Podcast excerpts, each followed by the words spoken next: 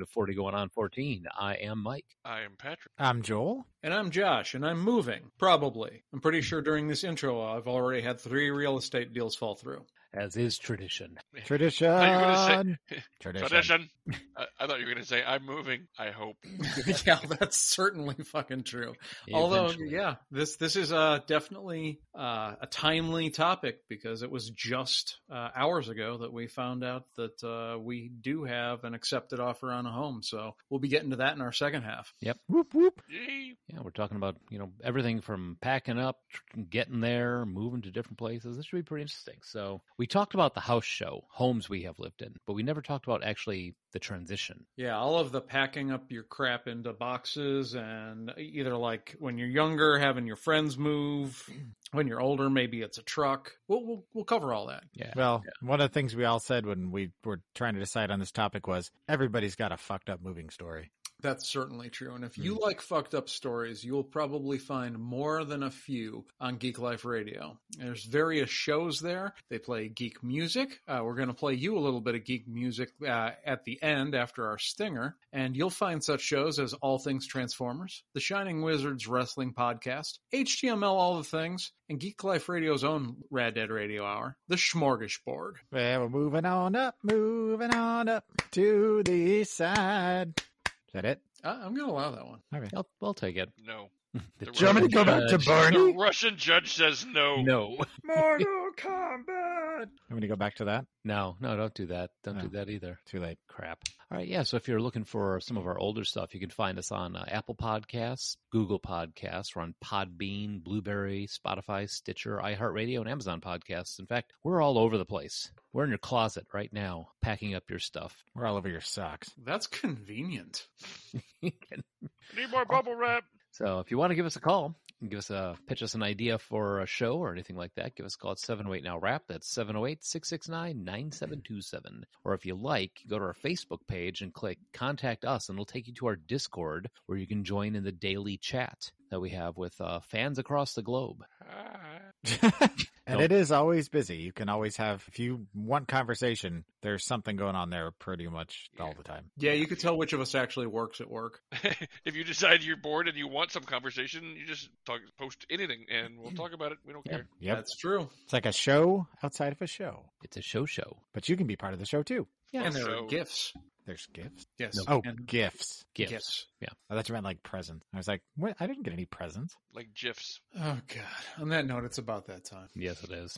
This week in music, movies, and TV. And sports. That was strangely coherent of you. Yeah. the gag is there is no gag. Hmm.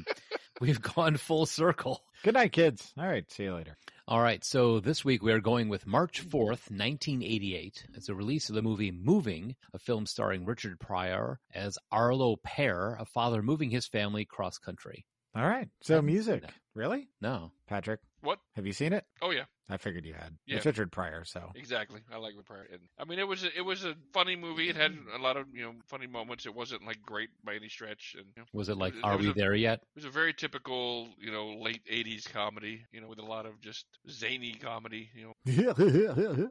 Yeah, because all the, you know, just everything zany kept happening to him as he's just trying to have a normal move across country. it's Stop doing that. It's zany. No. No, that's the guys from UHF. All right. So music. The number one song in the land was Father Figure by George Michael. I pretty much love that whole album, and as creepy as that song can be, it is like a legitimately great song. Oh, yeah. It's a fun one to sing when you're in the car alone. Uh, Like, you know, don't don't stand outside somebody's bedroom and sing it. Then it's creepy. If Not- you do that, that's why you're in the car alone. aw. And I'm not. I'm not saying there's a video of this out there somewhere, but there probably is. But at my last job, we had uh, the corporate party, and myself and one of my coworkers who had came from Mumbai to work for us sang "Father Figure" together. And uh, from what I recall, it was just as amazing as it seems. I'm just sitting here blinking. That's that's all I'm doing. I don't I don't know if amazing is the word I'm thinking. Oh, it was of. amazing. It was amazing. Did not realize he was that big of a George Michael fan to run up on stage and join me in my singing. But I want to see that video, to be honest. All right, so moving on, the 30th annual Grammy Awards were held March 2nd at Radio City Music Hall, New York City. Album of the Year went to U2 for The Joshua Tree, and Song of the Year went to Barry Mann, Cynthia Weil, and James Horner for Somewhere Out There. that's a mouse song, isn't it? hmm Yep, American Tail. Yeah. That would that would be a really like go to a karaoke place and really throw everybody as get up there sing somewhere out there in Fievel's voice. I yeah. I accept that challenge. Oh boy. I'm gonna need a bottle of vodka and a and a pair of clamps. And somebody Speaking from of- Mumbai. Speaking of challenges and from Mumbai, let's get it. All right. Amar Singh Chamkila was a popular Punjabi singer, songwriter, musician, and composer. Amar Singh Chamkila is regarded as one of the best live stage performers at, that Punjab has ever produced and extremely popular with the village audience. He commonly wrote songs about extramarital relationships, coming of age, drinking, drug use, and the hot tempers of Punjabi men. He earned a controversial reputation with his detractors regarding his music, uh, with his detractors regarding his music obscene. Wait, God, I someone should invent punctuation or something that would Right? allow you to know Yeah. how that sentence is supposed to be read. and his supporters regarding it a truthful commentary on Punjabi culture and society. His best known hits include Pele Lalkare Nal and his devotional songs Baba Tera Nankana and Talwar Main Kalgidahar Di. Though he never recorded it himself, he wrote the widely popular Jat Di Dushmani, which has been recorded by many Punjabi artists. He became famous as a result of his first ever recorded song, Takui Te Takua. Chamkila and his wife Amarjot were killed, oh Jesus, along with two members of their band on March 8th in an assassination which remains unsolved, and they were both absorbed, sadly. Wow, that ended abruptly. Yeah, that that, that went Yeah. to a dark place. Kind I of gotta- sideways at their end. I gotta say, I did pretty good. I, I fu- I did. fucked up. You got You really did well, yeah. closer than I would have thought you would have gotten on lots of those. I fucked up, of course, on the English words. Yeah, I was like, you can do Amar Singh Chamkila, but you can't say the word obscene. His detractors regarding his music obscene. It's just a weirdly. Uh, I want to go to there. I'm running some of the titles. he earned a controversial reputation with his detractors regarding his music obscene and his supporters regarding it a truthful commentary on Punjabi culture and society. Yeah, see, there you go. What's wrong with that? Yeah, see, there you go. All right. There you go. And obviously, Amar Singh Chamkila was not from Mumbai. He was from Punjab. So, yeah. Moving on to movies. The Yeah, number one movie in the land was Good Morning Vietnam, starring Robin Williams, Forest Whitaker, and Bruno Kirby, among many others. regarding obscene. Nobody. I feel good about my Good morning? decision to not yell Good Morning Vietnam. I'm I'm kind of grateful you didn't. Yeah. Yeah, dude. One thing I will say though, that movie had a great soundtrack. Oh yeah. Yeah, that's not. In, that's definitely not in contention. I agree. Me All too. right. I agree. On March 9th, Audrey Hepburn was appointed the UNICEF Special Ambassador. So she's the one who puts out all those little boxes everywhere. Not Well, anymore. Sid, right? She just had like an amazing life. Just from all accounts, she was just an awesome person. She's got a nice neck too. You know why she was so skinny? Yes. That's a true true fact. Yeah. Yeah, because she was hiding from the Nazis while she was a Yeah. child, and she became uh, malnourished. Yeah, that's true. That's True, true. story. Yeah. Wow, I learned something. The more you know. All right. Lois Wilson was an American actress who worked during the silent film era. She also directed two short films and was a screenwriter. After appearing in several films at various studios, Wilson settled in at Paramount Pictures in 1919, where she remained until 1927. She appeared in 150 movies, and her two best known roles were as Molly Wingate in The Covered Wagon and as Daisy Buchanan in the silent film version of The Great Gatsby. Despite making a successful transition to sound, Wilson was dissatisfied with the roles she received in the 1930s, and she soon retired in 1941, making only three films after 1939. Lois ventured to Broadway and television following her final role in The Girl from Jones Beach with Ronald Reagan. Wilson played the, uh, in the network soap operas The Guiding Light, The Secret Storm, and The Edge of Night. She died on March 3rd of this week. Tonight on the Secret Store. And thank you, Pink Cursor, for deleting stuff and moving those words as I was trying to read them. right? Who was that?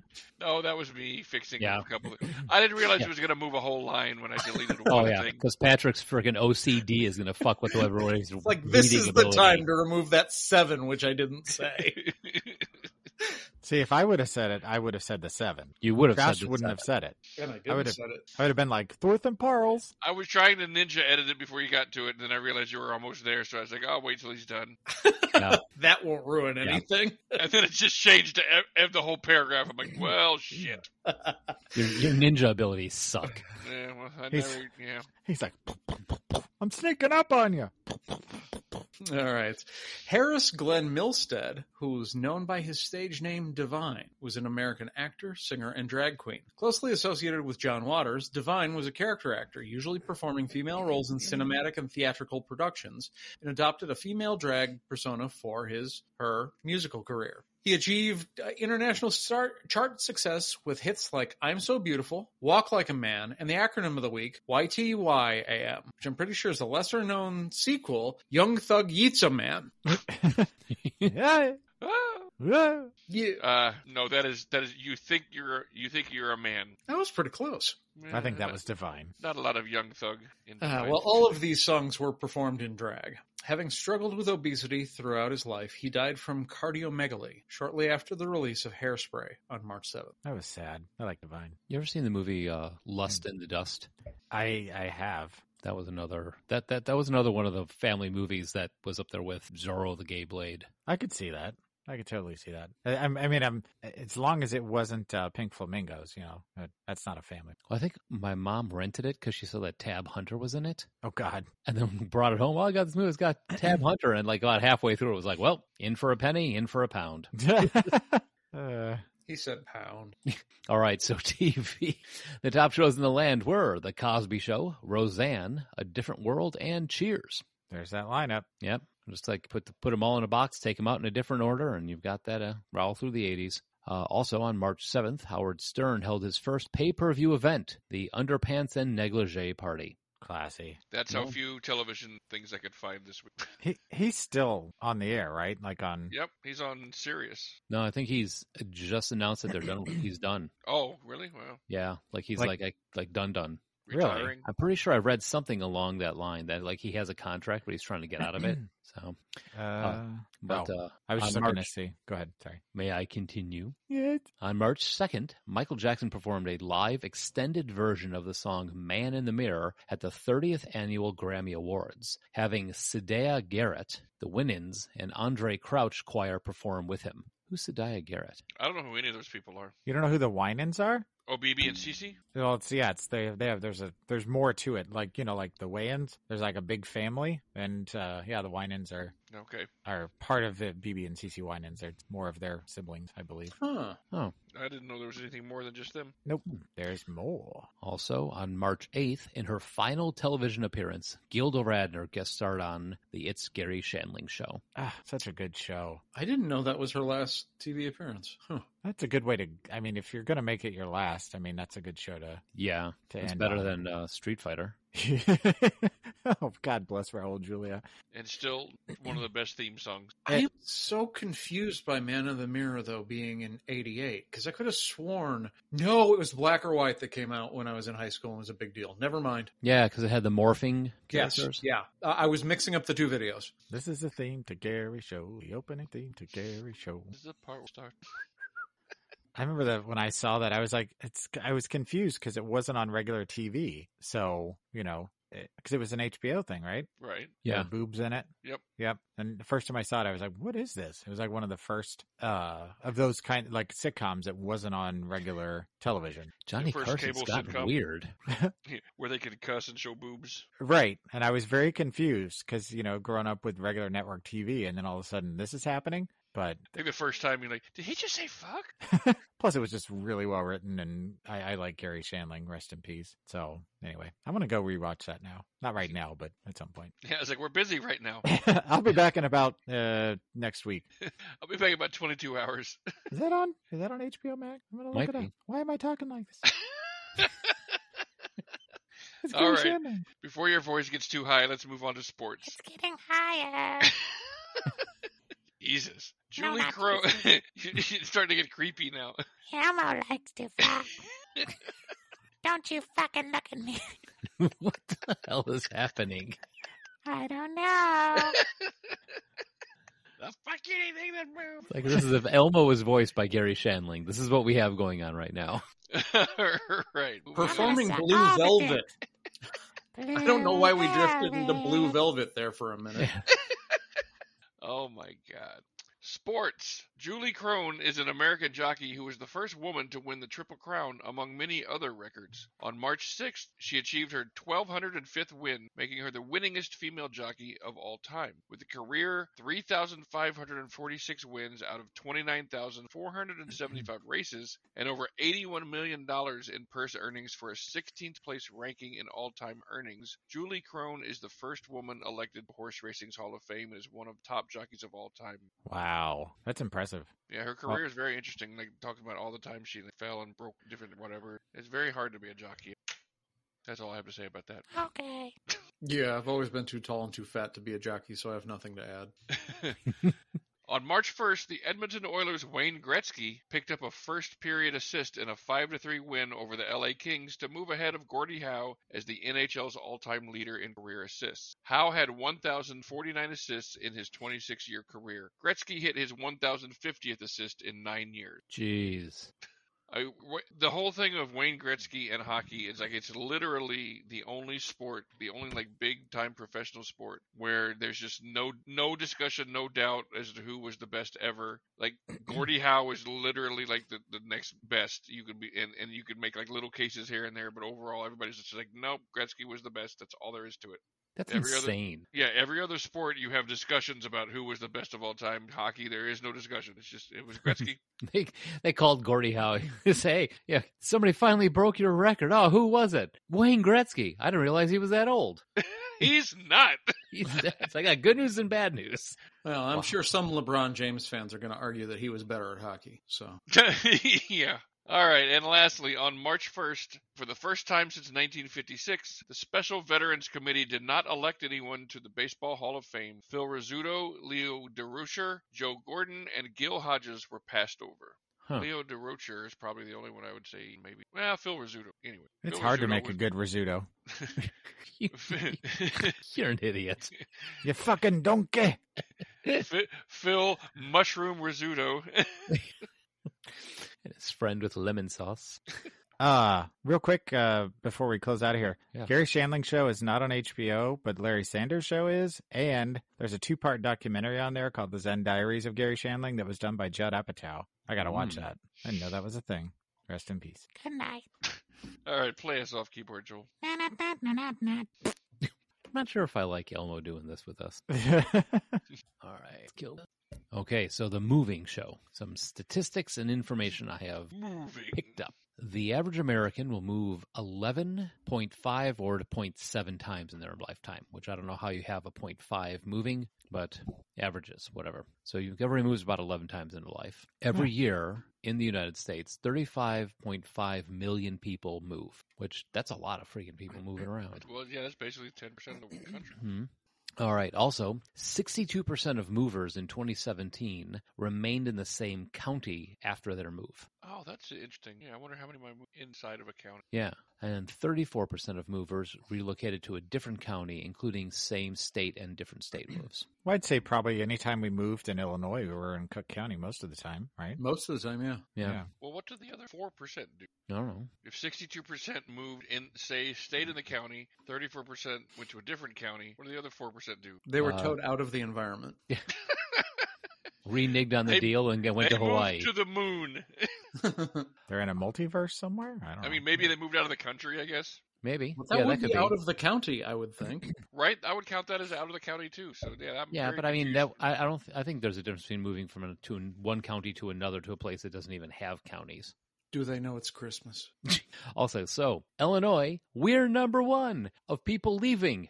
66% of people of last year are being moving out of Illinois. Huh. That, that's percent of outbound versus inbound moves from the American Moving and Storage Association, which I did not know was a thing until now. And Idaho is number one with 65% people moving into it, I'm Idaho. So everybody's leaving Illinois to move to Idaho. among other places, because Illinois, we're making Mississippi look good. We're not Florida though, so Florida's in the top ten or For top- moving two? moving too. Yeah. Oh, well, because it's crazy down there. People are like, fucking Wild West. Let's go. It's the purge, baby. Yeah, normally I would say comparing something to the Purge is hyperbole, but we're talking Florida, so pretty much. It's like GTA 5 down there. Florida, the America of the world. So- Why that struck me funny. How many times have each of us moved in our lifetime? Uh, I'm gonna I'm gonna lay a bet and say I think Patrick has moved the most. I think that's probably true. well, let's save Patrick for last then. So, who do you think has moved the least? Me. I'm guessing Mike, yeah. Although I Yeah, think he Mike. and I might be close. Yeah, I'm thinking Josh and I will only be like a number apart. I'm thinking it's Mike, then Josh, and then I'm not sure whether Pat's got me beat or not. So, I'm laying a bet Pat has you beat by three places. wow. All right. Well, my, my number, since I might actually be low, is eight, soon to be nine. Ah, see, I'm at nine. So yeah, Ah. I, I I had, and you know what? Uh, oh, half of those, fully half of those, have been yeah in the duration of this podcast. Oh wow. Yeah, I, I am on my third address since we First- my, started. my, this. my first instinct was in the last hour. Oh, he since we've been started. Yeah, Oh. Take another hit, Pat. yeah, right. Because I was very confused for a second. I'm like, how is that possible? Now, in the last seven, eh, coming up on eight years we've been doing the show, I've had three different addresses, and I'm about to have a fourth. Why didn't we hear him tearing things down? He's moving right now. He's carrying a He's box. really committed to the committed to the topic. Ah, well, I feel like I missed one somewhere, but by the count I took before the show, I was at 12. Okay. So, Patrick? Patrick, Twenty-two times. holy fucking shit, not even close. Good I, God. yeah, that's more than three. I and how many of those moves were you tarred and feathered? And no, I was only run out of town in like one of them. Were there villagers with pitchforks? But yeah, I mean, I'm counting like from when I was a child, um, all the way up until like literally now into the house I'm in. wow.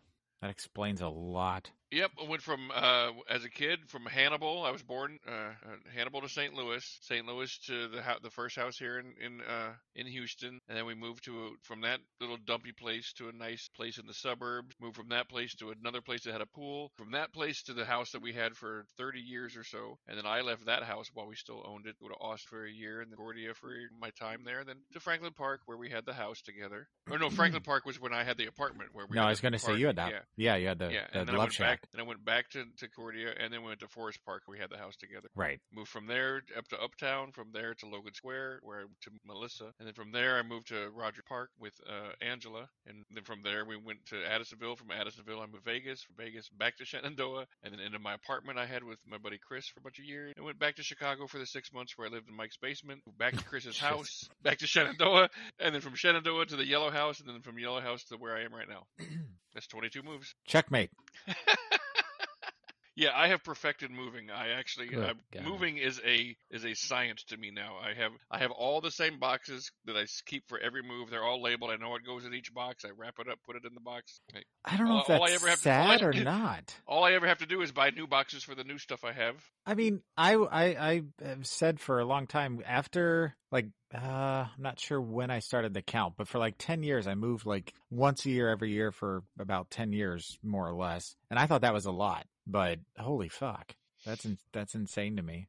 I just get Wow. I, I don't know. I, I just have never really I only found a couple places that I really really liked, and like one of them that I really really liked, I got carjacked coming home from work one night outside of. So I was like, okay, time to move from here.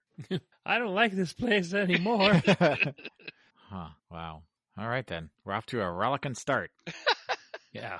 So I've got plenty of moving stories if you want them. Uh, That's kind of the point of the show. yeah. Oh, I was going to be silent otherwise. All right. So somebody put in their packing. Is it the worst or is it the worst? it's the fucking worst.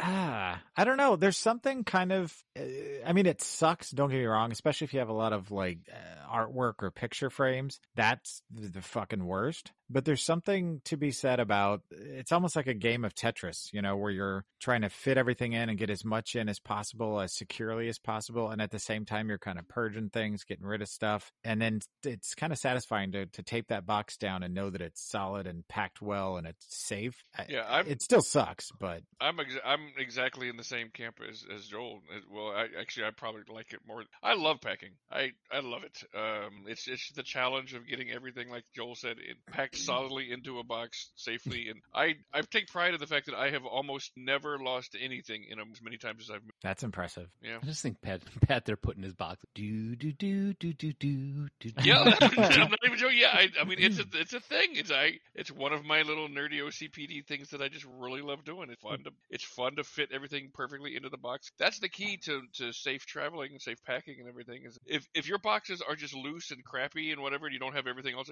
then they're gonna get crushed. They're gonna get broken. Things inside are gonna get smashed. You got to make sure your box is a full on solid cube so everything stays where it's to be. And if you wrapped it up right before you put it in there, then everything's gonna be okay. Title of my sex tape. Well, Patrick, oh, go I just want to come from the other angle. When you have seven full bookcases of books and 300 board games, packing fucking blows.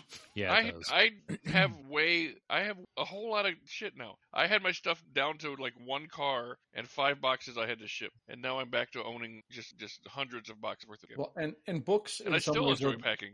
books are bad because once you've got them packed, like if you take a box that's too big, it becomes unliftable. Yeah. Like Mhm. you pretty much have to go with a smaller box on books, and if you have lots of books, that's a lot of fucking boxes. yeah. but I I love I, I like it because I you label the boxes. You like box number, which, you know, seventeen out of thirty four, whatever you you know, and, and like finding the perfect spot to go to fill every you know every book in and everything. I, I love it. See, but I, I'm with Josh on this one because you, on one side you're happy because like, oh wow, check it out! I got all my Shadowrun books in this in this one box, and I'm like, shit, all my Shadowrun books are in that one box. I have a hernia. Yeah, get the dolly. Hey, Patrick, well, I mean, I- see, here, here's part of the thing: is my my the, the, my summer spent between the year I graduated high school and the year that I started at Cordia Austin. I worked for a moving company, and I worked for I, I did some packing and I did some loading of the truck and everything, and I did all that kind of stuff. And I got to I, I got to learn like the science of moving as as it is, and all the different tricks and tools to like make sure your things aren't get broken. So I I mean I I like it. I kind of goofily take pride in it, and you know, and it's just you know it's part of my my OCPD ness where I love you know doing the Tetris thing, filling in all the boxes, and then taking those boxes and filling them in the truck. It's so perfect. Uh, I'm to make a a, uh, a a wild assumption here, Patrick, that you're like me. That if if you're trying to fit things into a trunk, whether it's groceries or you're moving or whatever, and you see somebody else doing it and they're not doing it in a way that's efficient and that fills up the space and makes use of it, it's fucking annoying. Oh yeah, Like it drives you crazy because I like packing the back of the car or whatever. that's why I don't go grocery shopping Yeah. with my sister anymore because the way she fills the cart and the trunk just drives me insane. That's why I mean- you shouldn't be with him when we're trying to get the cart from uh, Instant Game Show in the back of the car. It, it No, no, hasn't no, happened take in it a out, while, ta- but take it out, take it out. I got to put this is this has got to go in there differently. I'll get this all in there. Just trust me. It's an art form, man. It really is. It's like uh, when I moved from because I I grew up in Kansas City and and I lived in the same house for all 18 years that I lived there. And when I moved to Chicago, you know, I, I took just what I felt like I needed, and I fit all of my life into my Escort. You know, between the the trunk and the back seat, and then you know bags because my mom drove up with me. You know, it was us two in the front seat, and the rest was all stuff. And I was pretty proud at how much stuff I was able to fit in that little car to drive from there to to Chicago. And that's an art form, man. It really is. So, what's the earliest move that you remember? That's it. That one right there. that was it. That's kind of where I was leading you into a segue because Oh, look at you planning things. first time I ever moved was from Kansas City to go to college in Chicago. That was it. Oh, see, now I remember because we moved, started in Chicago, moved to Elgin, moved to Bolingbrook, and then moved to another spot in Bolingbrook. And I don't, the only one I recall is one going from Bolingbrook to Bolingbrook. And it was literally pull out of the subdivision that we were in, take a right, drive that way for three miles, take a left, and we were there. Mhm. You know, that's literally the whole trip. We didn't think it was that big of a deal. Put dressers in the back of a pickup truck, put it in there. I was safety of people in the 80s. I'm sitting in the back of the truck with the dressers, and it's my job. They're like, just hold on to things and make sure they don't fall out of the truck. Don't even tie anything down. Just hold them. Just put a put a 10 year old kid back there. I mean, sure, he can do it. We took that first right. And I still remember watching is three of my dresser drawers launch straight off the out of the out of the the the thing itself, right onto the side of the road, Oops. just like banging on the roof. Gotta stop. Why didn't you catch them? Like, there's like all my clothes are in there. It's like I can't stop all three. I mean, you're lucky I'm I not lost- in one. I lost my drawers. A lot of drawers are gone. That's a that's the earliest one I remember. And that's when we moved from a condo into an actual ho- uh, house. The the earliest one that I can remember was, believe it or not, when we moved St. Louis to Houston Five. And the only reason that I remember it, the only reason it sticks in my mind is because the movers that were moving us got into an accident, and Oh. like half of our stuff was uh, damaged or broken, Oh, no. destroyed. Yeah, like they literally got run got run off of the highway at some point, and like yeah, it was it was a bad situation. Run off the highway. Yeah, like there was some kind of s- something, and they had to like pull, you know, like to avoid being part of the big collision, they had to like drive off Oh. into the, you know, I thought you were And it- thinking like like Smokey and the Bandit type. yeah, of thing. no, like, yeah, no, nobody was trying to like, you know, like take over Mad Max style, you know, and steal all our stuff, nothing like that. It was just, you know, to avoid an accident, they ended up driving into the median area, and it wrecked a bunch of our stuff. Oh, no. it- you know, they didn't die, which would have happened if they'd hit the thing, but you know, our stuff got messed up. So No, potato, guess. potato. yeah, What about you, Josh? Uh, my first move was actually uh, like Joel's to uh, to Concordia, where Patrick was my first roommate. That wasn't like my little brother. How wrong you were. No, Wrong was deciding for us to be roommates again, and we obviously haven't learned because we've always said that Patrick is welcome to stay here. So we don't learn from we're we're determined to keep trying that out. yeah. Well, we did learn though once you moved out uh, with Patrick and moved in with me that we worked fine together, actually quite well. yeah, that's true. So you know, you live and learn. And then Or people couldn't tell us apart for a while. You, you live, you don't necessarily learn. Not Alanis Morissette. Okay. Now, No how about the furthest trip? Uh, for me, the the furthest I've moved was when I moved from Colorado back to Illinois. Uh, and we uh that was a long ass drive with the moving truck and then the the car with myself and the the, the two kids in the car falling behind the moving truck. That was, that was a very very long drive. Yeah, that's a long drive, even if you don't have everything you own with you. I did it once when I went out there to visit my mom, and we were like, "Screw it, we're just going to go straight through." It was a 19-hour ride, and we didn't we didn't stop anywhere overnight. Just started and just kept switching back and forth until we got back home. Now, granted, it was nice to get home quicker, but fuck that, man. I I I, I never want to be an over-the-road trucker. I like driving. It doesn't bother I mean, I like it, but that's a little obscene, at least in one shot. Mine mine was going from Houston to to Vegas. How how far is that? Uh, it was like eighteen hundred miles, I think. And my longest was Illinois to Georgia. Yeah, my my longest in terms of like places that I could call a real change of address um, would have been from north side of Chicago to Hoffman Estates. No. I mean, technically, I, I was in Mexico for a few months, and you could. I, I was. I didn't count that in my moves. Like years ago, I would have. Okay. So, so like for the shortest amount of time I spent somewhere, that was really more of an overgrown vacation. Yeah, real quick, just my, my move from Houston to uh, to give you an idea of Houston to El Paso. It was in a ten foot U-Haul truck that I had packed to the gills, and I was riding in the cab with uh, myself and two cats, Mar- my old Marianne and Ginger that I used to have back in the day. So like they're just running around the cab loose the whole ride, and then every time I had to stop anywhere, it was like you know wa- try to walk the cats on leashes and put them, in the, put 'em in the in the hotel room safely and everything, and go try to get something to eat while driving around a U-Haul. Yeah, because everyone knows cats love being on leashes. Yep. Oh, it was great. That's their favorite thing, man. Yeah. You know, my uh the trip with going down to Georgia was kind of interesting because it almost it almost ended before it began. It's like we missed. I was following my father-in-law, and my oh, Susie and her mom were in a car together, and my father-in-law had like the his van full of stuff, and we had our I had was driving a U-Haul, and I was just following him, wasn't really paying attention, and realized that he missed the turn to get on to uh 294 South over right off of uh, 88, which is a pretty busy area right before the Strangler kicked in, before they changed things around over there. And I remember him pulling over. I pulled over behind him, and he gets out of the car and comes over and goes, "Well, we missed a turn." I'm like, "Yeah, was, it's only about hundred feet." Do you think we could just back up? I'm like, I cannot think of a worse idea than backing up a moving truck on the 88 Right. right by the right by this majorly busy exit. And he's like, "Well, I hope you know how to get around this." I'm like, "Yeah, I, I can. I got a couple of choices that are much better than backing up on the freeway." And ending that was up a on trip. the news. yeah, look at these assholes. And then we moved down to Georgia, where people regularly got into accidents for getting on the getting on the, the highway on the wrong side of the street. Jesus. I'm They'd not have joking. Backed up. They should have backed up. Yeah, I'm not joking. It's like we were only down there for nine months, but there had to have been at least 10 times where we saw on the news that somebody had gotten on one of the local highways go on the exit ramp instead of the entrance ramp and caused an accident. Uh, can I just add something to this real quick that's not anywhere in the questions, but something I've been thinking about that I meant to bring up. It's wonderful nowadays that we have GPS, and I fucking do not know how I figured my way around to different places before we had that. I know that maps obviously were how we did it and printed out directions, but Right? No, life is you, so much easier. Mm-hmm. Because I do you guys remember when, especially if you're moving to a new area, you got that big fucking map you got to unfold, and then you got to try to refold it up. You keep. My mom always made sure I had a map in the glove box of the city I was living in,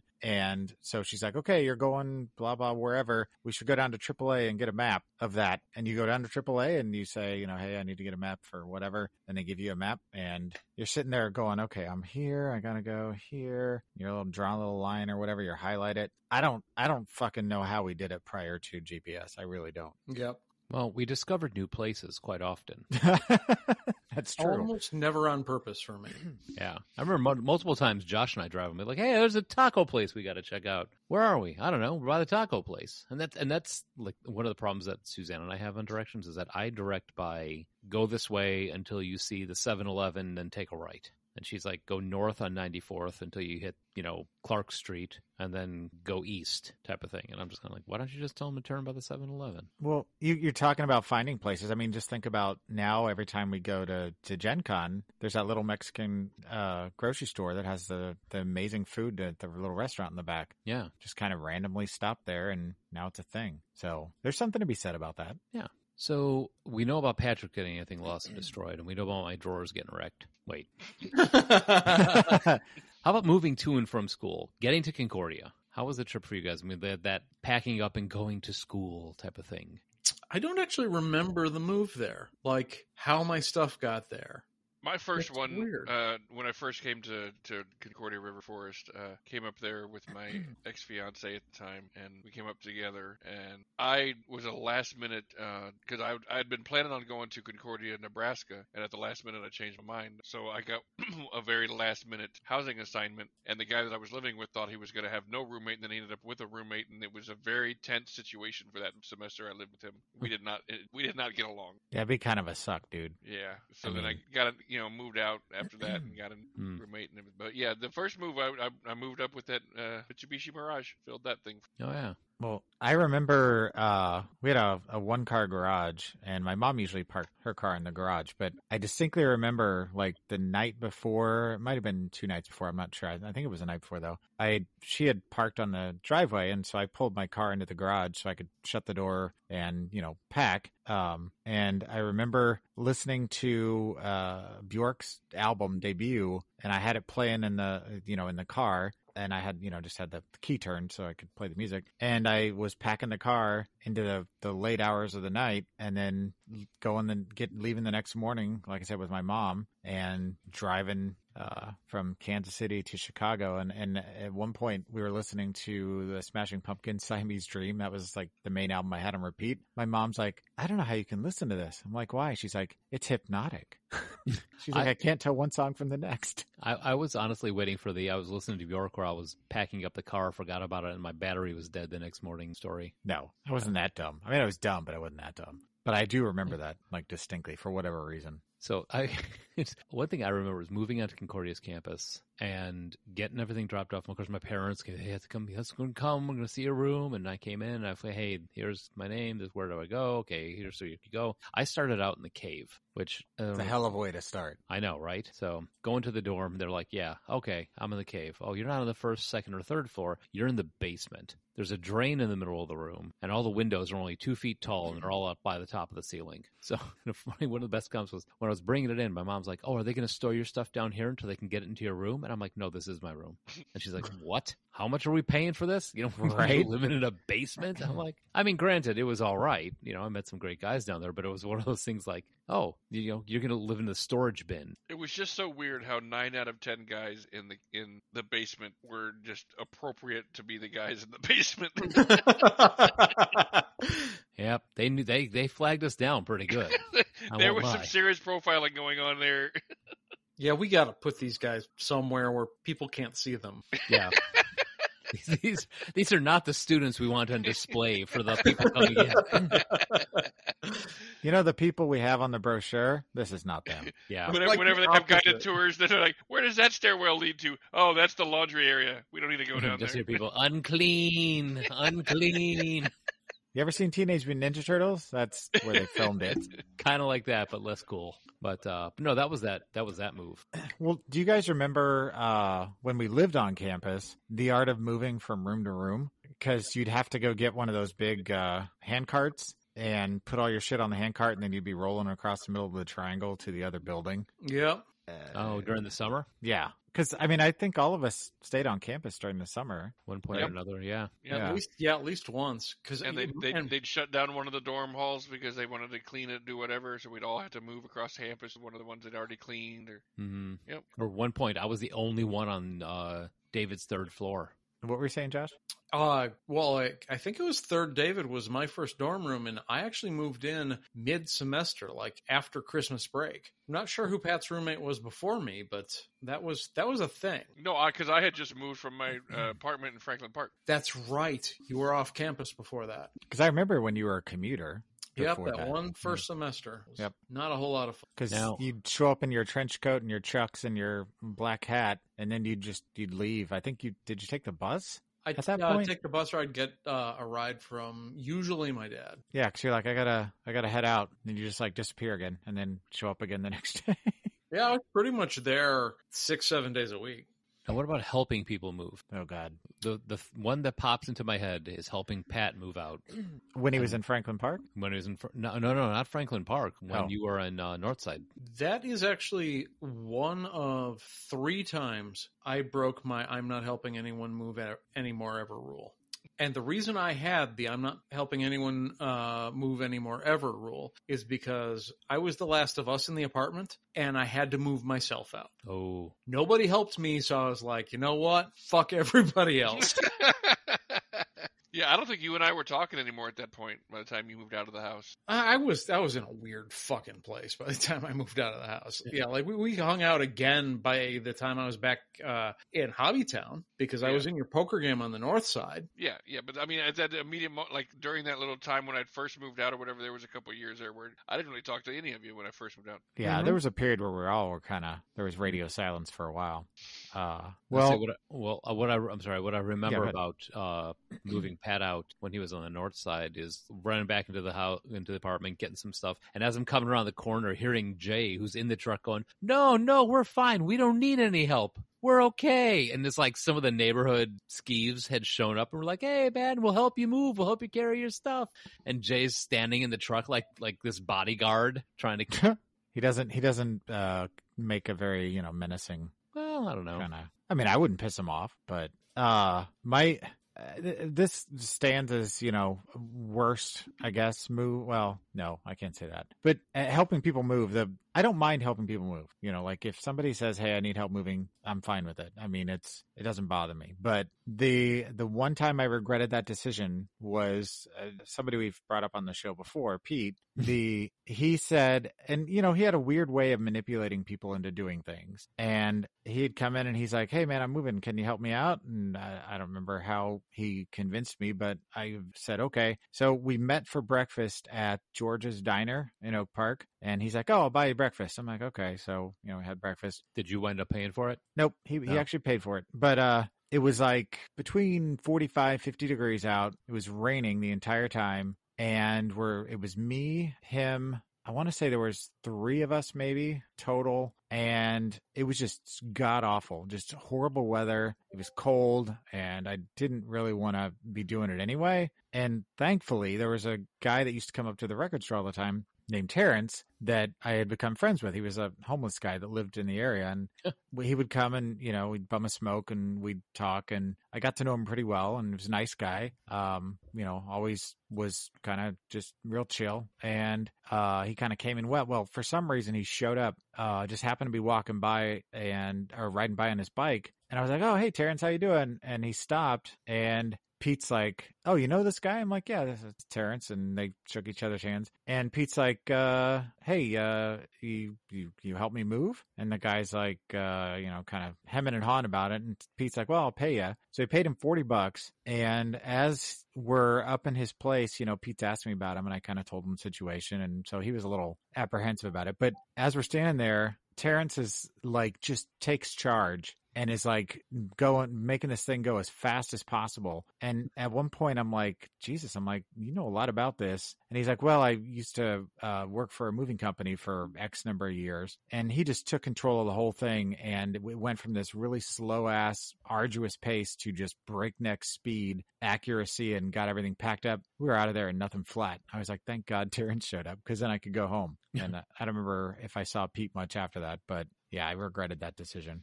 That scans. Yeah, I was gonna say usually people after dealing with Pete say they regretted it.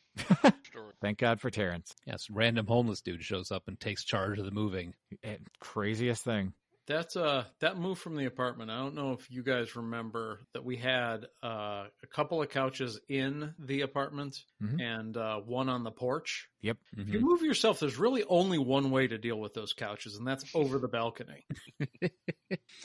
That was actually remember if you remember uh, moving out of Concordia during the summer. That was a, seemed to be the number one way to get the couch out of the dorm rooms for anybody that was above the second floor. Out 'Cause I remember, yeah. Do you remember the lab when the the, Yeah. the, the two dorm the two dorm rooms together and uh, that that was they threw probably three couches out the window until security showed up. There's a lot of things that went out the windows. Yep. I mean, I did my stupidest thing I ever did is like, oh, my dirty clothes, got them all in the big plastic bag. I don't want to walk all the way down there. I'll just sort of, there's my clothes all over the place. That was a bad idea. Now, driving, what sort of things did you have to, uh, outside of just like a car packed full of stuff, does anybody have to drive anything larger than like the box truck? uh, unfortunately, we uh, once once you buy a house. For those of you uh, who have had a house, your moving truck slowly gets bigger the older you get. It seems like. For sure. Um, Mhm. and so yeah, we eventually had to move from the box truck to the at least the next size up. And I don't like driving big vehicles. I don't. It's like they they terrify me. So usually somebody else would end up driving the truck, but uh, because that was not something I enjoyed. So yes, I have had the joy at least once of driving a whatever the next step up from the the standard box truck is. Yeah, I think I had like a 15, going down to Georgia, I, was, I think it was a 15 foot box truck, but I was towing a car behind me too. Yeah, That was fun. No, not fun at all. Nope. Eh, yeah. Uh, you know, Um, it, it was fine. It was oh, wait, it was fine when we were in the flatlands. When suddenly you're going up the side of a mountain with towing everything you own in a car, that that got weird. Less Yeah. fine, yeah. Yeah, I remember going through the mountains on my when I was moved to Vegas. It's very trippy because I went through them at night. Ooh, Oh Yeah. no. Then I got stopped at the Hoover Dam by the, by uh, Homeland Security, and at one point they were like gonna, they were talking about like making me empty everything out, What? and, and I opened up the back door and they saw it, and they're like, "Oh, I'm like yeah." Yeah. like I don't mess around. Like it's it's a solid wall of everything. they open it up. There's 13 bungee cords holding one lamp in the middle of the. and they're just like, "This is gonna take forever for you to empty this and put it back in." I was like, "Yep." And I'm like, "All right, well." And they asked me a bunch more questions. They're like, "Okay, go ahead and go." And in the meantime, my cats are in the window going "Rah!" in their faces. it's open up. It's full of cats. Meow. What about you? yeah, but I, I have I have um Cool. my my nightmare moving stories um involve my sister, and I have the next half. half. She's in the front. Got to walk her on a leash, you know. I never even drove a box truck. I mean, I, I moved stuff uh, multiple trips in like my dad's van or my car. And then I got to a certain point where I was just like, you know what? This is bullshit. Um, whatever it costs to have actual professional movers, that's what we'll pay. Yep. Hmm. Uh, but that's more for the now. Yep. Okay. Well, I think it's a good time to uh, swap over then. Okay. All right. When we come back, we're going to talk about moving now and uh, helping people move. And some cases, just staying in the same spot for a while. And we'll be back in a little bit talking about moving. And not helping people. That's my favorite. I'm doing that right now. Hey, everybody, and welcome to the middle of the show. This week's Geek Life Radio Artist's Song of the Week is H2 Awesome, and it's Uncle Owen. Get a little sample right now, but the full uh, track will be played at the end of the show after the stinger.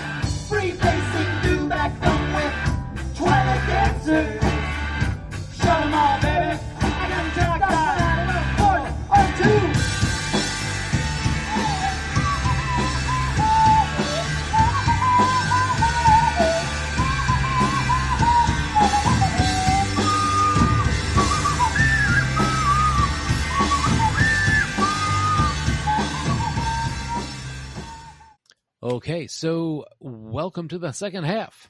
And now we're uh, talking about moving post 2000. And I think Josh brought this up at the end of it on hiring movers to get you out of your house versus doing it on your own. Now, one of the benefits that I've discovered is that my, my last moving experience was right around 99, 2000, is getting a bunch of help, friends to help you move and carrying boxes out of the moving truck into your house while your neighbors wave to you and say hello. And then you realize you've been carrying boxes in that say things like sex toys, Nazi memorabilia, which is why I don't let anybody help me move. I s- They're like, yeah, we saw that. We didn't, you know, didn't want to initially comment. We didn't think anybody would be that brazen about it if it was. Then they met you and they realized, Wait. we might. That tracks. Aw. But, um, It's Mr. Nazi Sex Toys. Zeke Heil. so you hire Do movers not now. make that a character.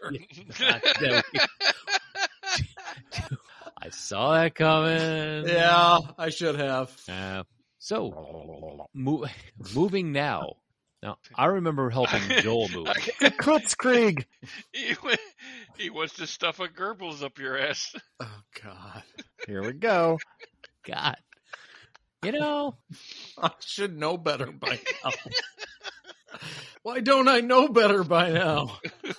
so Joel, I was going to say, I remember Yo. helping you move in Rockford. Uh, out of that, when you hire the two guys in the truck, Yes. and those guys were putting off bringing that TV into the house and the couch into the house until their time ran out. Because that's how their that's how their deal went. It was like they'll help you move and help you carry stuff in until this time, and after that time, you got to bring everything else into the truck. So they were like waffling on getting the TV and the couch into the house. Well, that couch had was uh, uh had two recliners in it and a fold out bed, so it was heavy as shit. Yeah. And then it was the old tube TV that we had from back in '99 when we bought it. That was a 60 inch TV that was not easy to move either. So I don't blame him, but yeah, At the same time, I didn't want to carry it. Two men in a truck is the worst. Like this is like an anti-commercial for those fuckers. Oh, jeez. Yeah, I Uh, wouldn't yeah. use them again. We we used them and they broke a lot of shit, including some antiques. And my heart. Your heart can be replaced. that hurricane lamp could not. No, but uh, yeah, we uh, the very instant we could afford possibly to use uh, professional movers, we were done with the whole like boxing shit up. Well, we boxed stuff up ourselves, but like the like actual moving of stuff ourselves. I remember we used to have a big tube TV that we only got rid of recently that was built into a piece of furniture. Uh, And my dad and I, we we moved that down into a basement apartment, and both of us nearly died. That was the last time uh, I uh, moved myself. I gotta say, even though I wasn't happy with that company, uh, and God help me if I have to move again, um, I do not want to have to do it anymore. I want to hire somebody to do it. I refuse to, to not hire somebody. Like if I can't afford to hire somebody, I I, I don't move. Yep. Like I, it's it's put in as part of the moving expense. If you don't put it in there, I'm I'm not going to do that to my friends. I'm not going. to When I moved to Vegas, I hired people off of Craigslist for fifty dollars each just to empty out it. You know, to help me empty out the ten foot.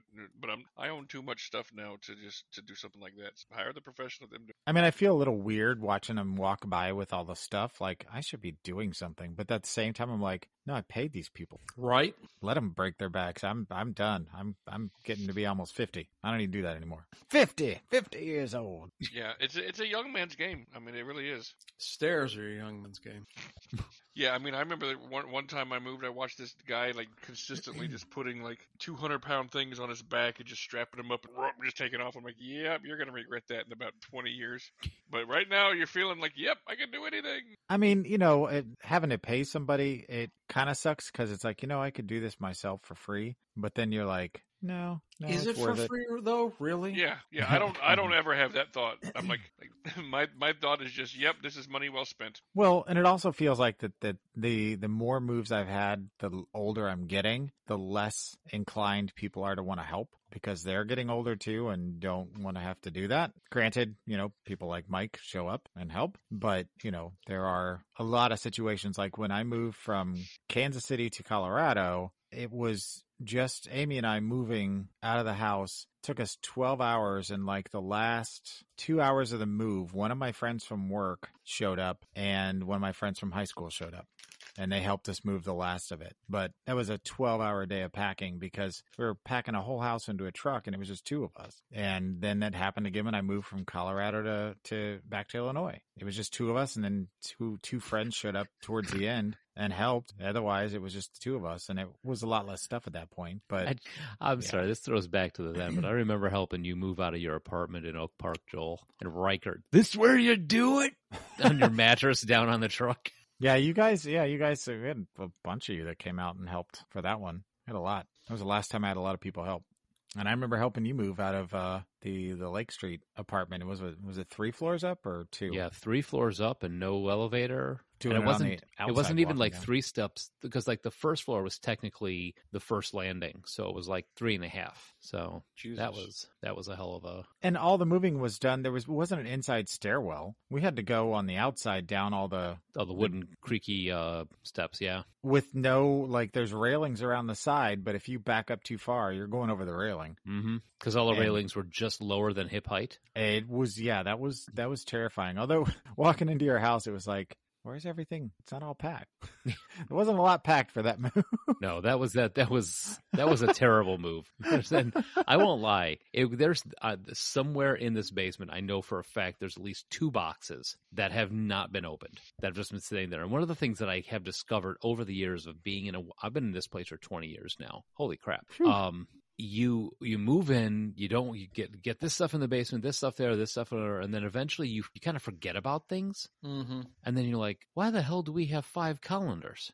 Well, we had this colander and that was packed up and this got put away and suddenly, you know, you're you're like, we have two we have two chicken roasters now because we had one in a box in the basement. Now I would just, of course, we also have we had talked a little bit about this. I think a couple shows ago. The purge is happening also. This assumes you're capable of that. Now, before we throw to Patrick, because I know he's got more fun moving stories. Yeah.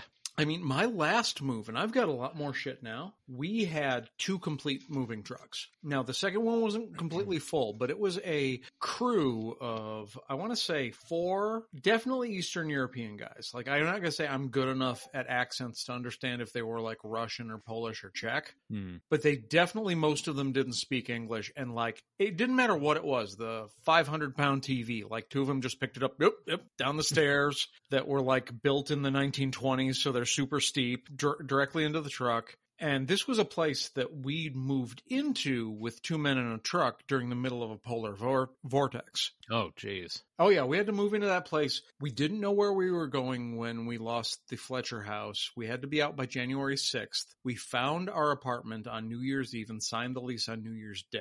Wow. We got into that place and it was a historic both snow and cold storm. And two men in a truck broke all our shit and we were just like, okay, we're going to find like the best rated to get us out to Hoffman Estates because we don't want to lose any more stuff. And these guys, two trucks, it was not cheap, but they got everything in. Not a single thing was damaged. And it was fast. Yeah, this next move, which I'll get to near the end of this segment, uh, yeah, it's going to be at least two trucks. Wow. And What's then one amazing- truck's well, one truck's just going to be books. and games. Probably, yeah. Yeah. I mean, it's amazing sometimes seeing some of these movers that are experienced and have been doing it for a long time. Because I get one of those like those strappy things, like the Mhm. really they and they. I saw a guy get our washer and dryer from uh, into the basement, like put the little strappy thing, put it on his back, and carried it down by himself. I'm like, what the hell? And you guys may do the purge thing. I still have copy protection from PC games I bought in 1992. Ooh, you have the, you have the little wheel and you have to line up the words. I'm sure I at least have the wheel from uh, one of the gold box games, like the uh, Pool of Radiance. Yeah. Now that So- those strappy things, so you're talking about the ones that you put over your shoulder, Mhm. kind of wear as a harness. Yeah. So I, a couple years ago, somebody ha- asked me to help move a piano. Fuck that noise. Oh my god! It, it was first off, nobody. You know, okay, cool. Move piano. I'll help you move it. Do you, you know? Well, I don't have a car that has a tow. Like, what do you mean you don't have a car that has a tow? We, are you going to rent a truck? I'm like, well, no, I have a trailer. Okay, you got a trailer, but you don't have a tow. You don't have a tow hook up on your car. So I wound up having to borrow my dad's van get the trailer. They put the piano flat on its back on the trailer, which is not a good idea for a piano, but at the same time, having it upright and driving through the streets of Illinois is not a great idea either. Then we get to this guy's house, which is at the top of a gravel driveway that's probably got a 30 degree incline. Get the trailer up there, back it up. He does not have a porch or his like his stairs are four cement stairs going up from about foot to waist high. Like get in there. Okay, well, which room do you want it in? Okay, well, we want it in this room. Okay, which was a 90 degree turn in a hallway. I'm like, why aren't we bringing this in the front door? Oh, well, the front door doesn't have a porch. So it was just like a door and like a piece of wood, which would have broken, but whatever. So we wound up having to put the piano on its end and slide it in and then tip it on its back on its side on the upright to bring it in. It was just like,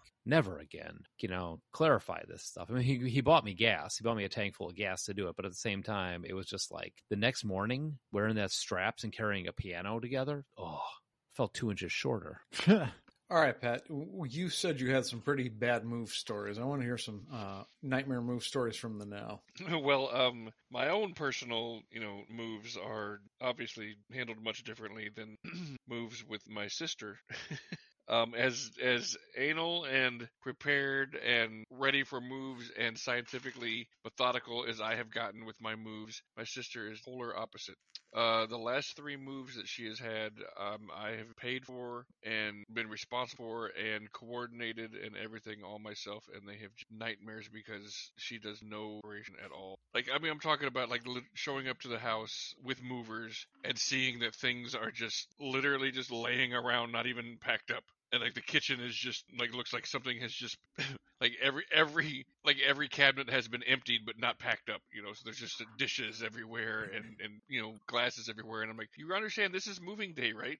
So yeah that happened three different times with her it's not like you know any you know and, every single one of them the last one when we had when we moved out of the family house was the biggest nightmare move of all time. Um she had a, a deadline for when she could move out of her house. When she had to move out of her house that deadline came. We had i had movers all set to show up. I had people set, set to show up and help. I had everything all set up. We had rented a 30 foot truck um filled it up had to go rent another 30 foot truck Jeez. Woof. yeah, and uh, and then come to find out, she had uh, she had nowhere to go. She had no address, no nothing. So we had to literally take her and her kids and her pets and everything to a hotel. Her two 30 foot trucks for, for worth of shit. I had to go buy locks for and lock them up, and they just sat in the parking lot. And they sat in there in, in, a, in a hotel room for a week while she went around and, find, and looking for a house to rent. Finally found one, and a week later they moved into that house. I had to hire movers again to unload everything. So yeah, that was probably the worst move ever. Uh, I say, yeah, you you uh, got anything beat I'd have. I mean, trying to move a, a hoarder cat lady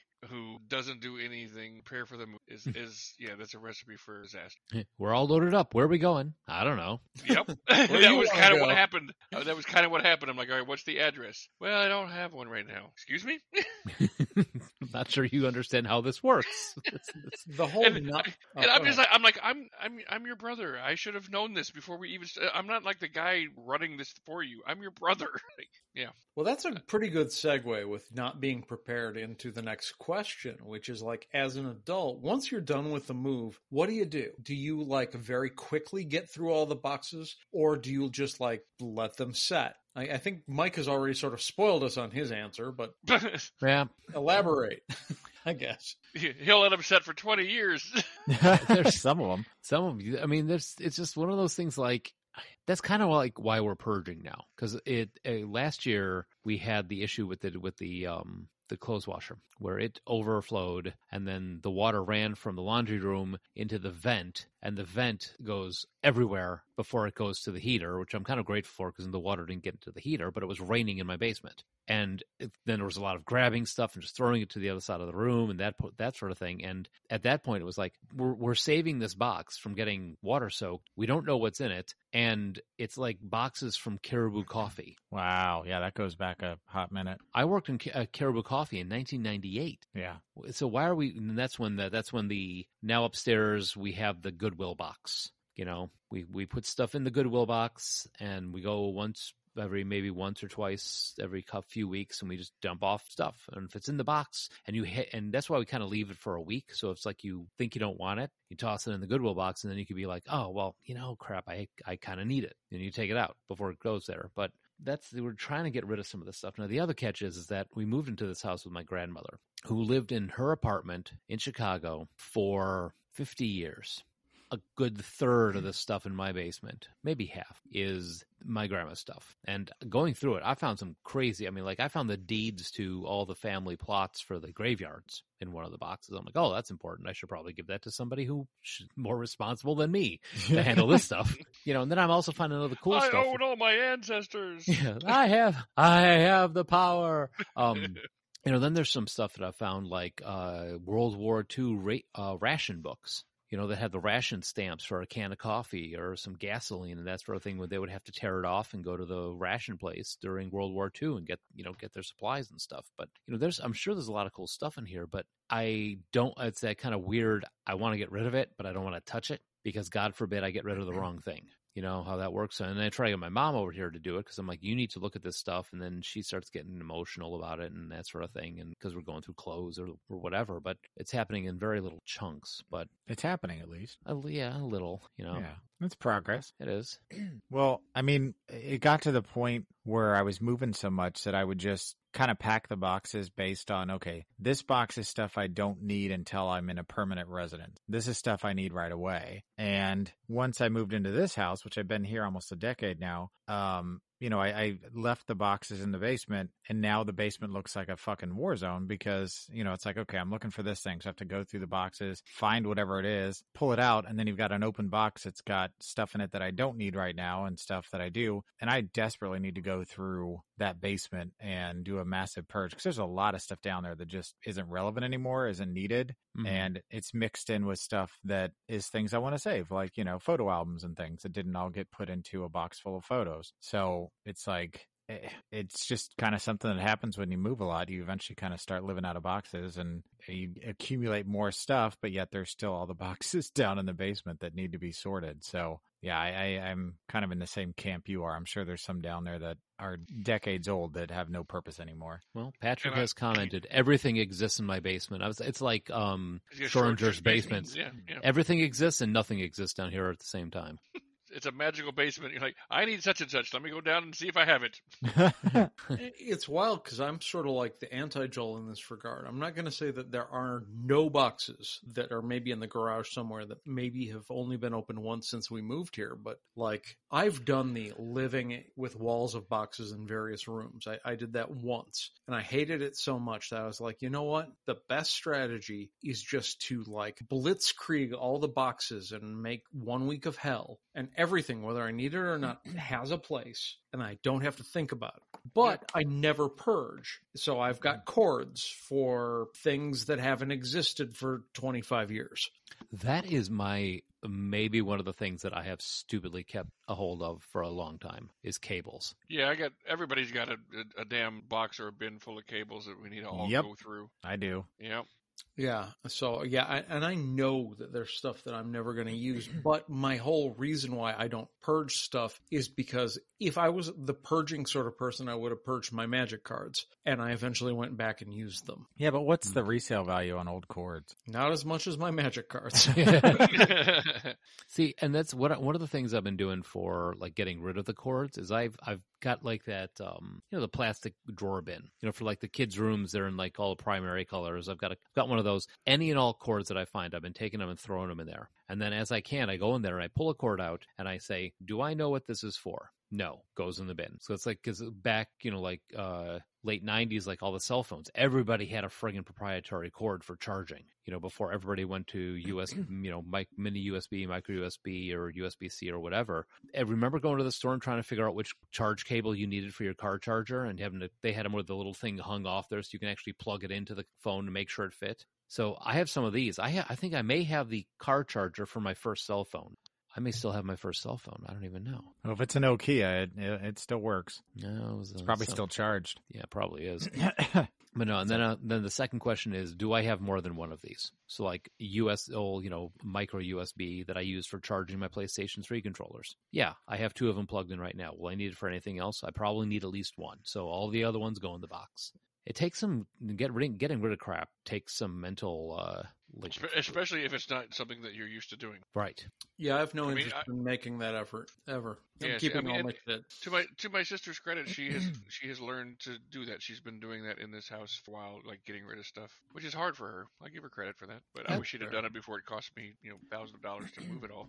Yeah, that would have been cool. Yeah, but whatever. So, what about uh, kids and or pets? Because this is something I'm interested in because uh, this is something I'm going to face soon, which will transfer us into our last bullet point. But I want to hear from everybody else uh, who has kids or who maybe had pets during a move, because that's something I've never done. Um, we got our dogs after moving into this house, and we are uh, going to move into the next house. Hmm. Uh, I mean, as far as like pets go, um, you know, I've had dogs. uh, Well, as an adult, I've had dogs since 1999, and then rabbits, and now fish. And um, you know, the the dogs are fine with it. I mean, they, I think they kind of enjoy it initially because it's like, oh, it's new smells, you know, new stuff to to mark and whatever. Uh, but like I remember when we moved from Colorado to Illinois, and we had two rabbits that we had gotten within a year or so before we moved. Not well, maybe not that long, six months, and had to get you know traveling kennels for them, and those sat on the floor of the moving truck because there was one person driving the moving truck and then the other person was in the car. And uh so you know the two rabbits were on the floor and i don't think they knew any de- any better one way or the other other than that they were in a kind of a confined space for a long period of time. Um and the dog rode with us. I think that the the, the people it's hardest on at least as an as a parent is the kids because you know my kids never had like a school they were at for more than a year um and you know couldn't make really long lasting friends because it was you know kind of hard to, to keep in tra- keep in touch if you're in like second grade and you don't really have email or anything yet to kind of stay in touch so making long lasting friends Check is kind of LinkedIn difficult. profile.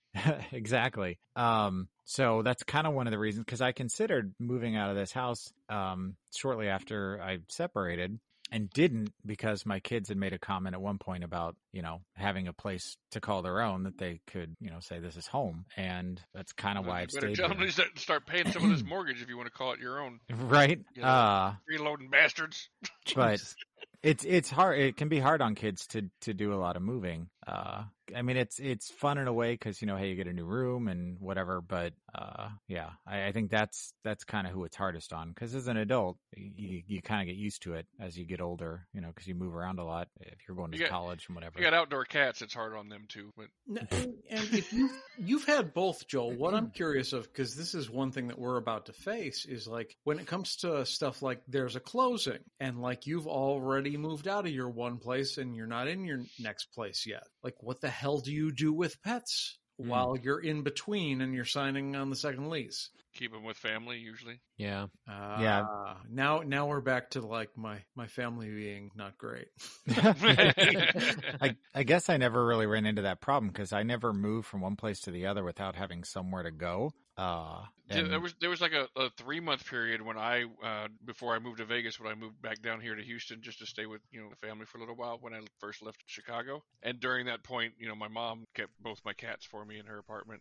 So yeah I I whenever I have a problem with it you know it's always family that steps in. I mean, I lived with my folks for about six months when I moved back to Kansas City while I was finishing up the house we were moving into, and uh, you know, the the Buster and Chloe just stayed with us there, and they were cool with it uh, as long as they kind of relegated them to the basement most of the time. Uh, it it worked out, but Yeah, see, I was there too, so It's wild. I'm getting a little ahead of myself, but I'm thinking about the next closing. And for us, it's going to be like one of those fucking logic puzzles because we have two cars, but the dogs and the birds can't be in the same car. Oh. So, you know, it's one of those where you got to like put a dog on the other side of the river and then drive back and get a bird.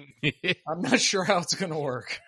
Yeah, I've about you, never, I've never had a pet. I mean, outside of like moving from the two one house in Bolingbrook to the next house in Bolingbrook, uh, I've never really had a had to move pets because we. Oh, I take that back. The I did have a pet that I had to move, and was that it's Matthew? stupid- No, not my brother. Oh. It was uh that it was um Mishra. My my betta fish. Yeah, I was gonna say the betta. Yeah. Yeah, and I had to move that. I had that in the dorm room, and then I'm like, well, crap, I got to get home. So I drove from Oak Park back to Bolingbrook in a car, holding when I could, having to keep the poor thing from from uh, flipping out because I had no place to put it because there was so much stuff in the car. So I was actually kind of like putting it down at the stoplight so that my arm didn't get tired. But like when I got on the tollway, I was driving with the betta in my hand while going down, going down, getting back down to Bolingbrook In a tank, right? in a bowl. Okay. It was like Yeah. in like a little yeah.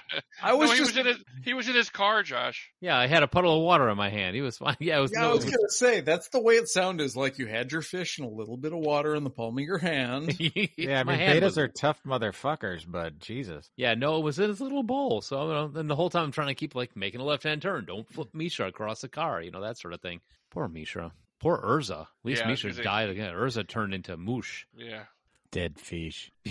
So Yeah. uh, I'm I'm gonna give Patrick or Joel or anyone else an opportunity before we get into uh, part of the reason behind our timing on this show. Well, I was going to talk about. I mean, I have had a plethora of pets over the course of my life, and I've had to move with several of them, up to and including iguana and snakes. Oh Um, my. yeah, I don't remember how many, or if any of you uh, helped me move into the Rogers Park apartment. I helped you Uh, move out because I remember carrying the uh, Jägermeister machine out. Yep, Yeah, I I was was- move out, but not in. I was yeah, not okay. around at that point. Yeah, that's So- right. Everybody, because I had to move out in such a such a hurry because that was where I got carjacked. That everybody came and helped. That's right. Because I was out of that. I went from getting carjacked to out of that apartment in six days.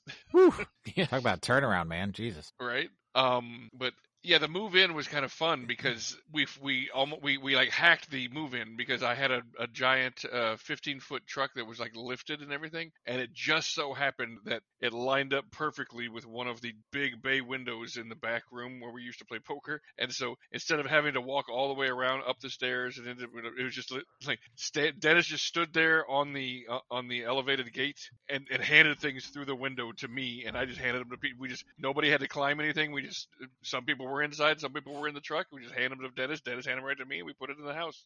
It worked out pretty well. That's nice. We even got the 200 gallon aquarium through the window that way. Oh, jeez. Yeah, that was that was the aquarium that had the anaconda in it.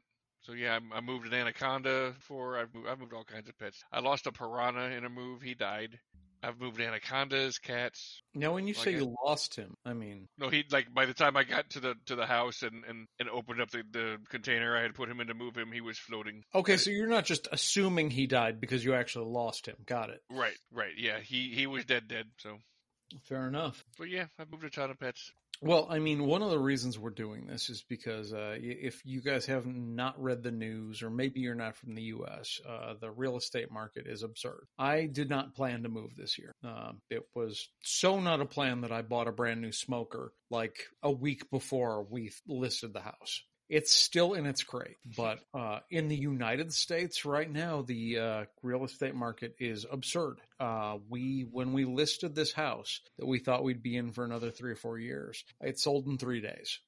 Um, we had 40 showings scheduled before we called for no more bids and seven after, uh, nine offers. So we're getting ready to move and it's been insane trying to find a new place. Uh, Because the same thing that happened to your house is happening to every house. Yes. And it's getting to the point where uh, movers, rentals, storage units, they're all filling up. It's this perfect storm of a year's worth of uh, demand pent up from COVID, um, poor uh, planning all the way back to the 90s in terms of new construction. Uh, a lot of people having a little extra money from stimulus checks, maybe, and people locked in the same four walls for a year. Like you have a supply and demand basic problem going on right now. And uh, I'm happy to say that uh, for today, while we're recording this, at least, uh, we've had an offer accepted, so we plan on moving. Now things are going so crazy. We've already had one of our buyers literally fuck off to Mexico. No, uh, to Hawaii,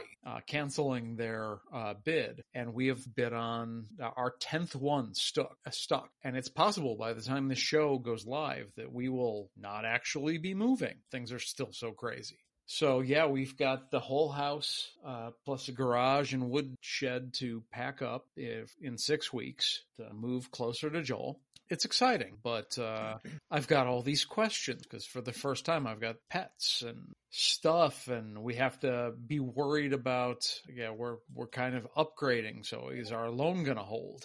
Um, it- it's exciting and terrifying at the same time. I, it's funny, like the last few weeks, I've gotten to the point where I'm sick of thinking about houses. I'm think, sick of talking about houses. So this is a perfect topic for me, really. Let's play Monopoly. Um, and uh, yeah, oh, this move though, I mean, it's a good time for me because this, uh, barring any tragedy, this next move is going to be our last one. The uh, house that we had an order uh, and offer accepted on about few uh, what five hours ago now, six hours ago now, uh, is going to be the last one for us. Next week will be the tragedy show. yes. No, God, no, no, no, no. So yeah, that's uh that's where we're at, and hopefully we will be further west and further north in six weeks. Probably four weeks from the time you guys hear the show. Yeah. Well, I hope I hope it all comes out for you, man, because it's been a roller coaster for It, you. it's been literally uh, just a fucking waking nightmare for like four weeks. Like every day, like four days a week, we're looking at three to five houses. the rest of the time is waiting to hear on bids. Uh, even like the sale only took three days, but uh, we had to be out of it for most of that with two dogs in the car. Couldn't do anything with the birds; they were in the house. Uh, I had two separate coworkers. Uh, one visited my house on an open house, and the other one said his wife had seen my house online and they'd considered it. Now, how weird was it when you guys were hiding in your car down the block, watching people going in and out of your house? That was weird. It was also weird when we decided to check on uh, how the open house was doing. And uh, when I drove by, one of my coworkers was about to go in. Oh, geez. Yeah, it was just weirdest possible perfect timing. Now, is that? I wonder if that was I'm looking for a house, or I just want to see what Josh's house looks like. That was, I knew that uh, they were looking for a house, and I could have told them if I'd known that they had specific needs that this place didn't meet, that they were wasting their time. But uh, definitely strange seeing uh, the groups of people show up. And just today, uh, about an hour before the show, uh, my wife Sarah was talking to the uh, neighbor across the street, and apparently the entire open house it was crazy. Like they were watching across the street how many people were heading in and out of here, and they were just like, "How quickly did it sell?" She's like, "Yeah, two and a half days." Wow. Which is just insane, you know? Yeah, I mean, I, there's a reason why we're doing this. The market is so insane that uh, I'm I'm not trying to flex or anything. It's just it's it's a lot of money. It's the kind of money that you wipe out all your debts and upgrade your house and still have some cash left over. But Yeah, I it's mean- a fucking nightmare to get there. Well, there's two houses in this neighborhood that went up for sale. Um, I mean, I saw the people move out. Uh, the one that's just like, I mean, I can see it from my front door. And then there was another one up the block because we, you know, we walk around the block at night, uh, for exercise. And there was another house that went up for sale. And probably in about the same amount of time you're looking at, Josh, they were, th- there was a sale pending on both of them. And then one's already got people that moved into it. And the other one, uh, they haven't had anybody move in yet, but it's sold. They were both sold in just a couple of days. It's insane. So it's it's everywhere. But yeah, finding a new house, like if you go online and look at houses, places where there used to be twenty or thirty listings, there's now like five or less. Uh, just- when we listed, we were literally the only house in our range in our area. Like the the next closest was, I want to say the next closest that wasn't like a townhome or like a one bathroom thing was like forty thousand dollars more expensive. So that helped. I like when they have the open houses. Then I can go for a walk and get cookies. We didn't leave out cookies, but uh, that I I wonder how many people we got through for the open house because when we came back, there was a stack of business cards that looked like the uh, Monopoly chance deck. Oh, you know, if you donate blood, you can get cookies too, Mike. yeah, but then you, you don't enjoy them as much. No, Yeah. this house this house too small. I, I I've changed my mind. Oh yeah, plus it smells like farts. uh, well, eh, you know, now is the time if uh, if you own a house and you have a place guaranteed that you can move into, you could flip your house pretty quick and, like Josh said, you know, come out with a, a decent turnaround on it. Even if it smells like farts, take it from me. Now here's, Oh, that's here's from a movie. That's I thought you were just talking about my the house. buyer. no, it's from uh, Forgetting Sarah Marshall. Or no, I'm sorry, it's from I Ah. Love You Man. I Love You Man. Uh, Slap he- at the when he fir- base. when he first meets Jason Segel, at the, and the one guy, you know, walks around. And, Look, he just dropped a fart. I remember that. Yeah, Yep. he's walking out. He's like, "Oh no, his house too small." Yeah, plus it smells like farts. Now, if money, no object, time, and whatever, you can move from one place to another. Where would you move to? Like just Yeah, wherever. anywhere? I, I would like to have a penthouse apartment in a in a tall condominium in Vegas. That'd be one of my houses. I, I think that's my biggest problem is now I, I don't want to move too far from all of you guys, like the people that I family Yeah. and whatnot around here. I got But- bad news for you about Pat. yeah, well, he's the one I don't care about. Uh, He's gonna end up in my basement. Come on. um, Dead or alive, that's where I'm ending up. I, I always would would have liked to uh, live, you know, somewhere in back near the mountains because uh, living in Colorado, I, I love living close to mountains. But having a spot that is either at the foot of or slightly up the mountain somewhere, like a nice uh, nice house that's kind of away from things, but uh, I'd have to be independently wealthy and. Uh, you know, have an easy way to get to and from the people that I want to spend time with. But Hmm. at this point, you know, if if I wasn't living here, I'd want to live somewhere similar, but you know, kind of out off the beaten path a little bit, but still close to a city. Uh, you know, with with minimal neighbors. And you know, it's crazy for me. Like, I'm not particularly picky, or like, I don't have these huge dreams of like an amazing mansion or whatever. Like, we, we've definitely seen a couple places in the area. Like, if I could have a nice two story or a split level, uh, that's in an area near family and friends, that is nice. Probably it wouldn't take much. Like, probably only another 50, 70 over our current budget, where I could just slap down cash and say, I, I want this. Uh, you don't have to consider any other offers. I'd be happy because I mean, it's only the two of us and our pets. We don't have kids. We don't plan on having kids. So I, I don't need much bigger than a three or four bedroom. Okay. What am I going to do with extra? It's just more to clean. Yep, agreed. I think I have one of two equally, I don't say opposite places. Either find myself cabin right off of one of the Great Lakes type of thing, or like I've told, I've mentioned before, is that I want to go to Florida, Gulf Coast. There's a couple towns down there that I know they have absolutely nothing even resembling a decent tiki bar. In fact, one of the towns they said they only the only thing tiki in this town is the moai head at the miniature golf course. Uh, just open a bar out on the on the beach, you know, and then I'd have bring Pat down to be either the head bartender or the crazy guy at the end of the bar telling stories. Or both. yeah, I was just about to Yeah, say, why true. not both? Yeah.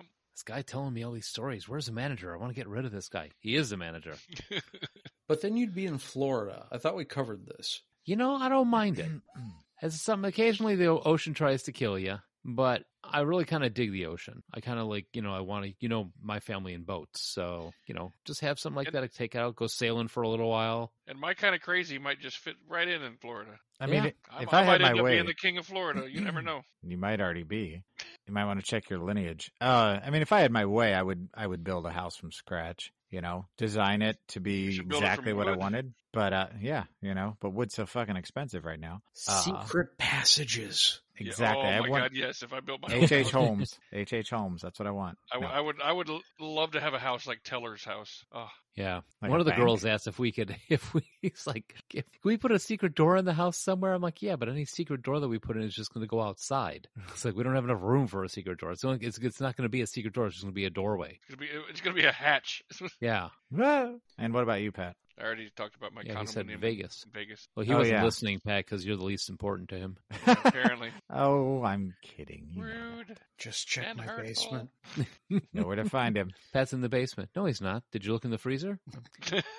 Like my Patrick, how I like my coffee. Yep, Ground. Black. ground up and in the freezer. All right, I think we're we're, we're yeah, there. we're done. So Yeah, if uh, you have your own moving stories, or maybe you're trying to buy or sell a house in this crazy market, let us know about it. Give us a call at 708 Now Wrap. That's 708 669 9727. Yep. And uh, again, find some of our older stuff. We're on Apple, Google Podcasts, Podbean, Blubrry, Spotify, Stitcher, Amazon Podcasts. We are all over the place. And I also wanted to ask on the bottom of each of our show notes, we have, uh, along with uh, joining our Discord, we also have the uh, coffee donation. Kofi, I would say it wrong. Coffee donations. Uh, if you want to help keep the show running, you just click that link down there to be able to donate to the show. Uh, also, Joel, what do we got coming up in the next few weeks?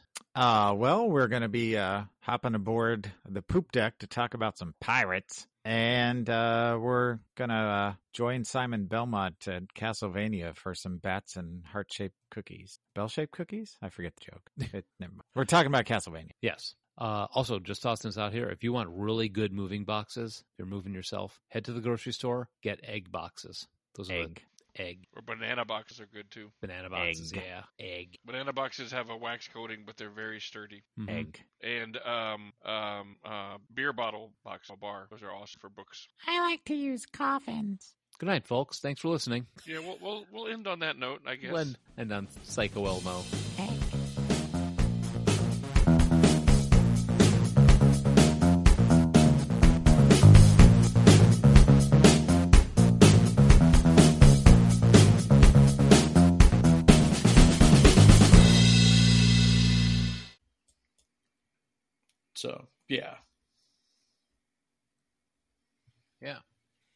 So yeah, I mean, you were Next deep question.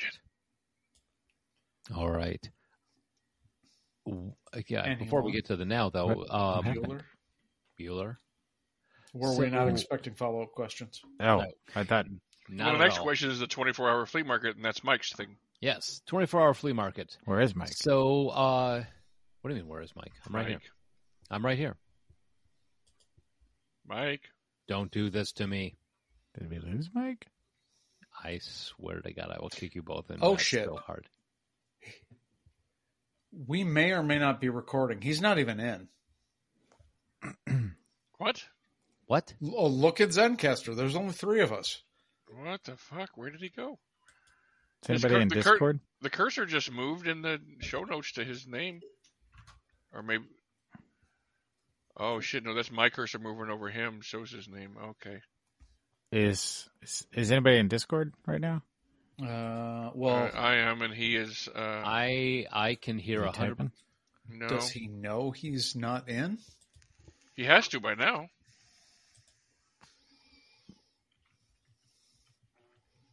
He's typing right now something to our show prep, so I can hear all of you. I'm. Ah! Snyder. Bill. Can you? And this is from a scene from Lentil, and now we're gonna act out a scene. Okay, here we go. Ready? Look, when you gonna get up those and get up there and clean up those power converters?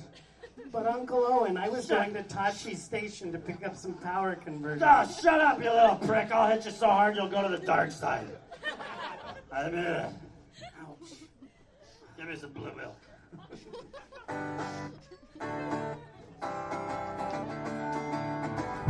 Uncle oh, Owen, you're not my dad. Moisture farming is driving me mad. I wanna go where the planets are green, far away